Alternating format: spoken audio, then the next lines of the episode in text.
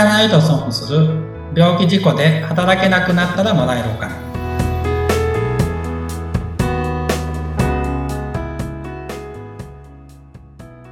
社会保険労務士の梅田です。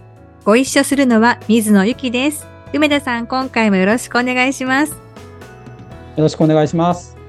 さて、前回からこの障害年金の支給のための必要な3つの要件について詳しくお伺いしてきています。前回は1つ目の要件の初診日についてお伺いしましたが、今回は2つ目の要件ということですね。この2つ目の要件、はい、どんな要件になっていきますか？えっと、2つ目は納付要件と呼ばれるものになります。はい。内容を教えてください。えっ、と、初診日の前日において、うん、初診日の属する月の前々月までに条件者期間があって、かつ、えっと、そのうちの3分の2以上を納付してなければならないっていう要件になります。うん、これは、健康保険料？健康保険ではなくて、厚生、あ、年金ですね。まあ、厚生年金の場合もあるし、うんうん、えっと、国民年金の場合もありますし、はい、まあ、免除申請している場合もあるんですけど、うん、えっ、と、まあ、それをしっかり手続き、免除申請だと手続きをしてあれば納付になるんで、はい。えっ、と、それを納付した期間がどのぐらいあるか。未納の期間が要は3分の1以上だったら請求できないって感じになります。うんこの保険料の納付要件は証明することっていうのは、こちらも難しい案件があったりするんですか？まあ、証明するのは難しいというか、まあ、これも初診日の時にっていう枕言葉がついてるので、はい、もう初診日が決まれば、もう自動的に納付要件は判定されるという感じになります。うん、あの、保険料の納付記録っていうのは、年金機構にすべて保存されているので、はい。初診日が何、な、えー、っと、何年の何月何日ですって言ってあげれば、うん、その納付データとで付き合わせるだけなので、うん、はい、付き合わせて、まあ、今言った3分の2の要件を該当しているかどうか、っていうとこを見られるような感じになります。うん、そうすると、そんなにこう、煩わしくなく、スムーズに要件を満たしているか満たしてないか判定できそうなんですが、そうではないケースもあるということですか？まあ、そうではないケースは、まあ、ない。まあ、あの、まあ、初診日さえ分かれば、うん、えっと、まあ、自動的に分かるものにはなるんですけど、うん、あの、まあ、請求準備をする、しないで言うと、うん、あで、ですよね。えっと、その辺で満たすかどうかっていう予想を立てて請求準備しなきゃいけないので、まあ、要は100%無理な状況の方は、例えば全然年金を納めてない方ですけど、そういう方って、要は書類集めるだけ無駄じゃないですか。先ほど、あの、前回の動画で言うように、あの、書類集めるのもお医者さんに払うお金とかが必要なんうんうん、なんで、まあそこはざっくり見ますよね。うん、で、あの、もう全然年金を納めてなければ多分どこ初診日でも無理だしっていう話ですし、はい。まあ大体口頭で初診日どのぐらいになりそうかって本人の予想を聞くので、はい。で、まあ、それが合ってる前提で一応照らし合わせて、うん、で、納付要件満たしそうだったら、じゃあ請求準備しましょうかっていうような感じの判断はしてます。なので、うん、あのー、最初に年金記録を見るっていうのはすごい大事ですね。で、ここで結構よく勘違いされるのが、今しっかり収めてますとかって言うんですけど、ええ。方もいるんですけど、うん、今しっかり収めててもダメなんですよね。障害年金の場合は。うん。それはさっきのあの、3分の1とか、その辺の問題ですか？あの、枕、枕が初診日においてなので、はい。ぶっちゃけ初診日まで収めてたらいいわけですよ。障害年金の場合は。あ、そうか、先ほどのお話だともう、あの、前回のお話だと、10年ぐらい前が初診日っていうこともあるわけですよね。あそうです、そうです、そうです。だから、例えば今40歳の方で、初診日が25歳だった。うん。で、25歳まではしっかり収めてた。はい。で、25歳からぶっちゃけ何も収めてないと。でも、障害年金はもらえるって感じです。そうなんですか。同齢の年金はもう、あの、で、あの、60歳までとか65歳までに納めた年金額によって決まるんで、老年の年金はもちろん、あの、ね、また別の話になるんですけど、障害年金においてあくまで初診日が起点になるんで、だから逆に言うと25歳まで何も納めてませんでした。25歳から40歳まで15年間か。うん、真面目に全部納付してました。初診日が25歳です。は出ません。え？理不尽。まあ、まあ、ある種理不尽ですけど。理不尽な気がしますが。まあ、そういうルールなので、でも、老年の年金は、あの、そっちの納めてる期間長い方がいっぱいもらえますよ。60歳以降のは。そうですね。そう。あの、老年の年金は積み立て、あの、うん、かかけた納付月数によってなんで、当然、老年の年金っていうところだと、25歳から40歳まで15年間納めた人の方が、20歳から25歳までの5年間しか納めてない人より多くもらえますけど、はい。老年の年金は。ただ、障害の年金は初診日が起点なんで、初診日の時までにどのぐらい真面目に年金を納めてましたかっていう話で見るので、そう今はしっかり収めてますって言ってもダメなケースもありますね。うん、この要件2について、えー、苦労された案件とかはあるんですか？あそうですね。あそう。で、まあちょっと苦労した案件でこの後言いますけど、その前にもう一個言いたいのがあって、この納付要件3分の2なんですよ。はい。なんで、まあ僕が一番気をつけてるのが、初診日が若いと怖いなっていうのはちょっと思ってたりします。3分の2が。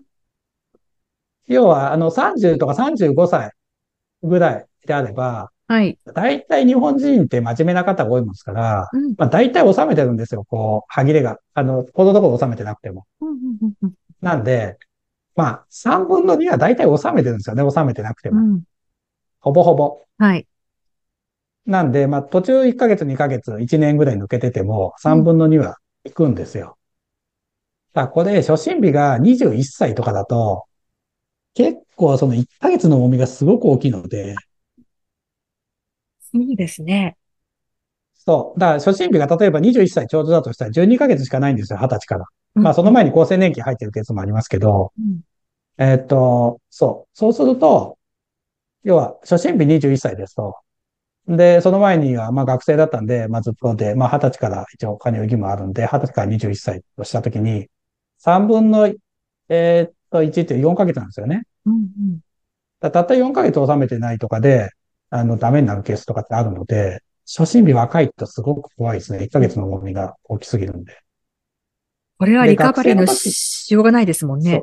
そう。1ヶ月の重みが違うんです、若い時は。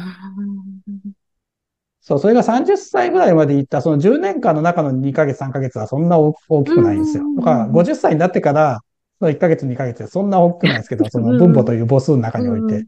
若いとその1ヶ月の重みが全然変わってくるので、やっぱ怖くて。で、あのー、まあ学生の時って年金に興味ないので手続き取ってない方も多いんですよ。学生だから払わないとかって言って。でも手続き取ってないと未納になっちゃうので、うん、だ親がみんなにその手続きしてなかったみたいなケースとか、まあ、不正なんで、本来、二十歳になったから本人がしなきゃいけないんですけど、えー、親に任せきで親が手続きしてなくてそこ未納になっちゃってるケースとかもあるんですけどね。そして、そんで、初心が21歳とかだと、その後全部年金を納めててもアウトとかっていうケースとかあったりしますね。やはりきちんと制度に沿って、あの、あれですもんね、納めなくてもいいっていうか、こう、猶予期間があったりしますよね。まあ、有料期間というか、免除申請免除申請ですか。はいはい。まあ、それをしっかり、まあ、学生だったら学生免除っていうのがあるので、うんうん、学生だから払わなく、払わない免除しますしてくださいっていう手続きをしてれば、はい。あの、大丈夫なんですけど、それを怠ってたりすると。うん、なんで、ちょっと初診日が21歳とかだと、ちょっと請求準備するのちょっと慎重に聞いてからにしようかなとかっていう判断とかはしてたりします。うんうんうん、はい。あ、その他何か。うん。で、まあ今までやった中で、まあ一番こう、面白かったな、面白かったっていうか、あの、うまくい、うまくいったなっていうのは、はい。あれですね、えー、っと、まあ、一回ご相談いただいたときに、初診日が、えー、初診日で納付要件満たしてなくて、ダメですって市役所に言われましたっていうご相談を受けて。はい。で、まあいろいろ聞いたら、そこから半年前に一回倒れて病院に運ばれてたんですよね。うん。うんまあ本人も、あの、それを忘れてたんですけど、うん。それ親に聞いたらなんかそんなこと言ってるような気がするって言ってて。で、まあ、結構前の記録だったんで、カルテの開示って言って、まあ、あの、病院に言って、カルテ開示して、まあ、調べたりとかしたんですけど、うん。そしたら、ちょうど半年前に初診日あって、うんえーっと、それでギリギリの付与権満たしてるとかはやったことありますね。